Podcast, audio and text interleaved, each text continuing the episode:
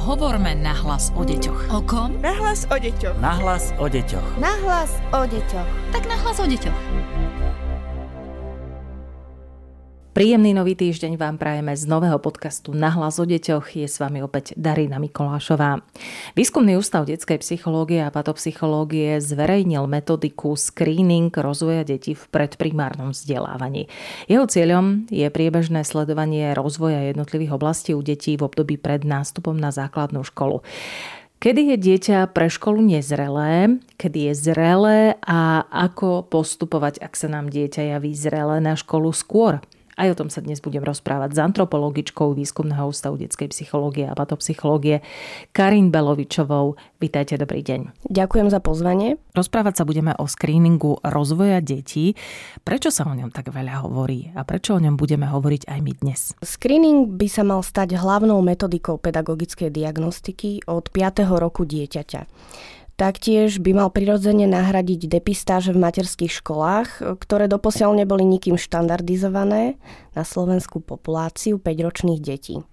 A takým druhotným cieľom tejto metodiky, ktorú sme pomocou webinárov odporúčali a naďalej odporúčame využívať, bolo odbremeniť odborných zamestnancov v centrách poradenstva a prevencie od testov školskej pripravenosti, ktoré tento test k prechodu do základnej školy primárne nepotrebovali. To znamená, že v materských školách sa doteraz nerobí a nerobil screening rozvoja detí? Doteraz sa robili rôzne depistáže, avšak neboli štandardizované na slovenské deti, ako som spomenula spomenula.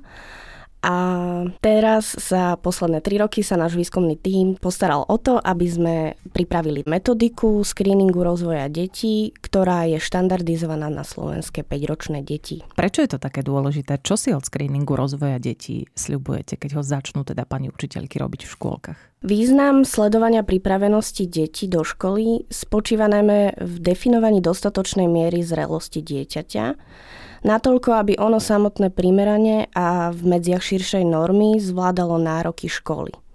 Pri zrýchlenom vývine môže byť výstupom odporúčania k psychologickému vyšetreniu školskej spôsobilosti s návrhom pre posúdenie predčasného zaškolenia dieťaťa. Pri oneskorenom vývine dieťaťa naopak môže z úst odborníkov padnúť návrh realizovať odborné psychologické vyšetrenie školskej spôsobilosti smerom k posúdeniu možného pokračovania povinnej školskej dochádzky. Čiže už sa to nenazýva odklad. Uh-huh.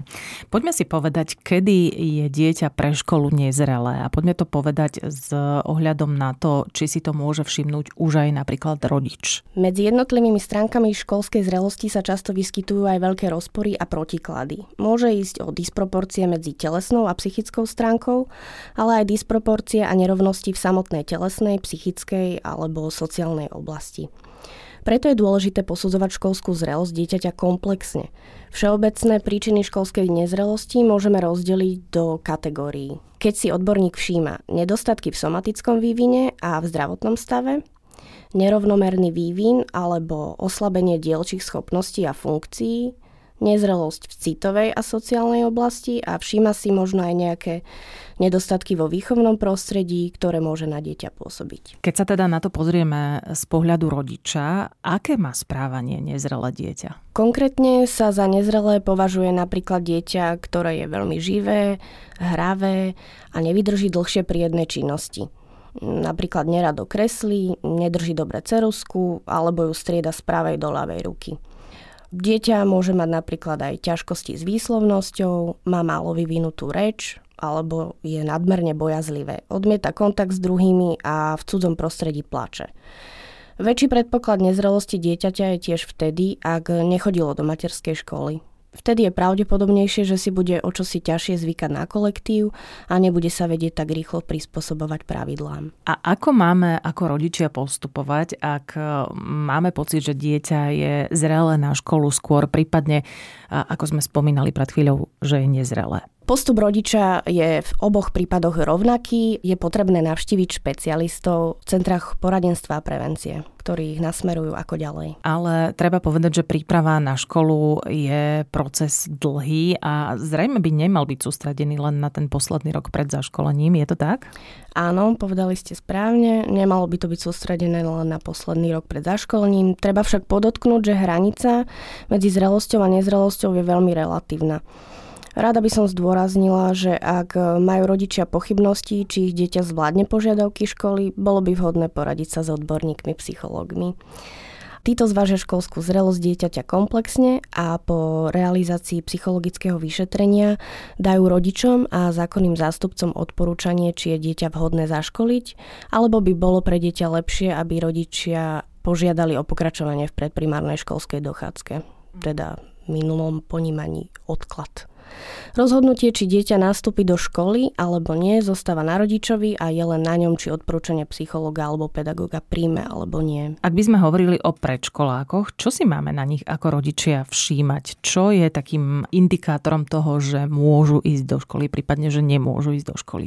Pokiaľ by sme mali zhrnúť akési optimálne cieľové minimum, ktoré má dieťaťu zaručiť úspešný štart do ďalšieho vzdelávania alebo života v školskom prostredí, Spomenuli by sme somatickú zrelosť, psychickú zrelosť, motorickú zrelosť, v neposlednom rade tak dôležitú a podstatnú rečovú zrelosť.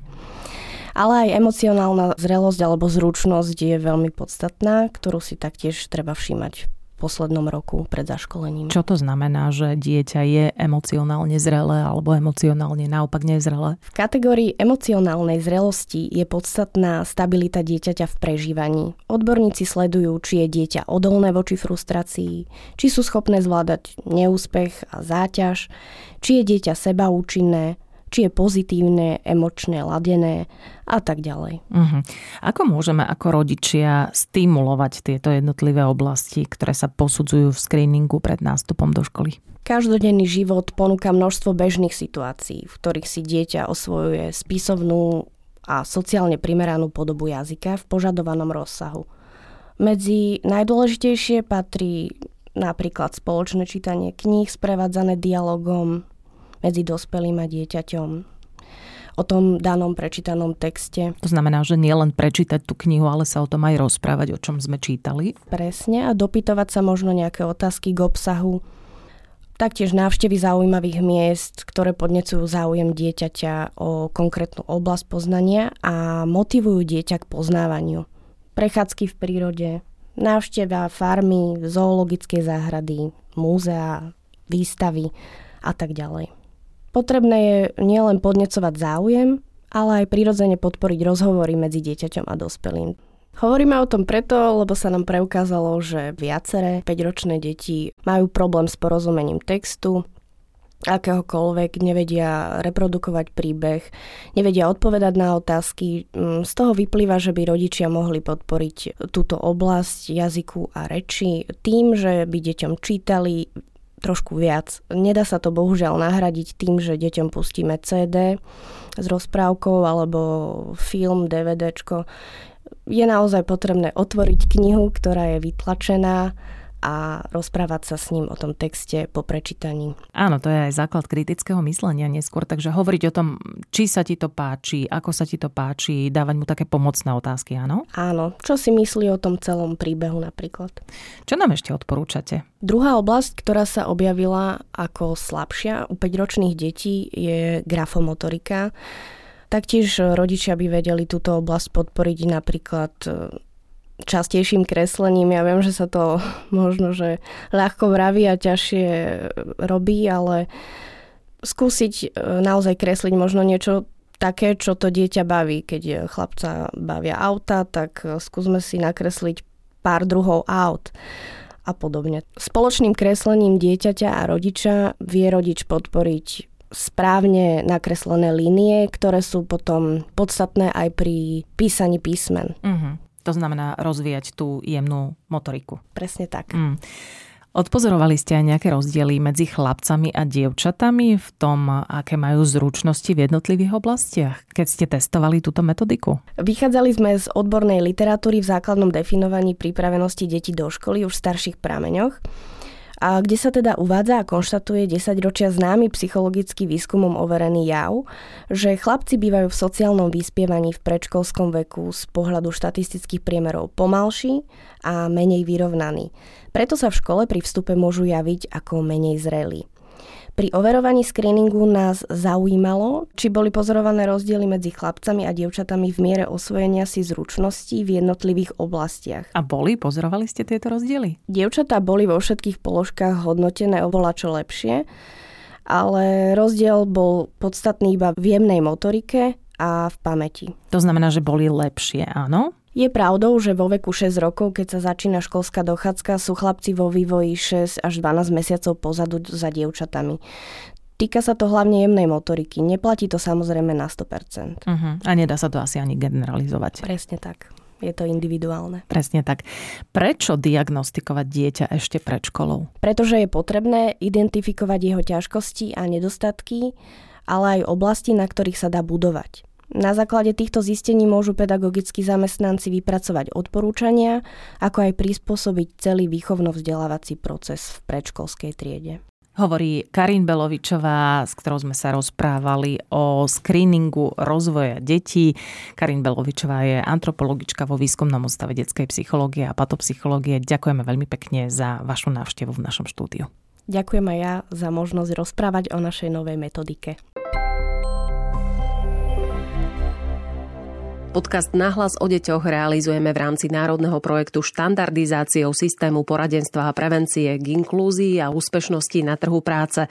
Projekt sa realizuje vďaka podpore z Európskeho sociálneho fondu a Európskeho fondu regionálneho rozvoja v rámci operačného programu Ľudské zdroje. Hovorme nahlas o deťoch. O kom? Nahlas o deťoch. Nahlas o deťoch. Nahlas o deťoch. Tak nahlas o deťoch.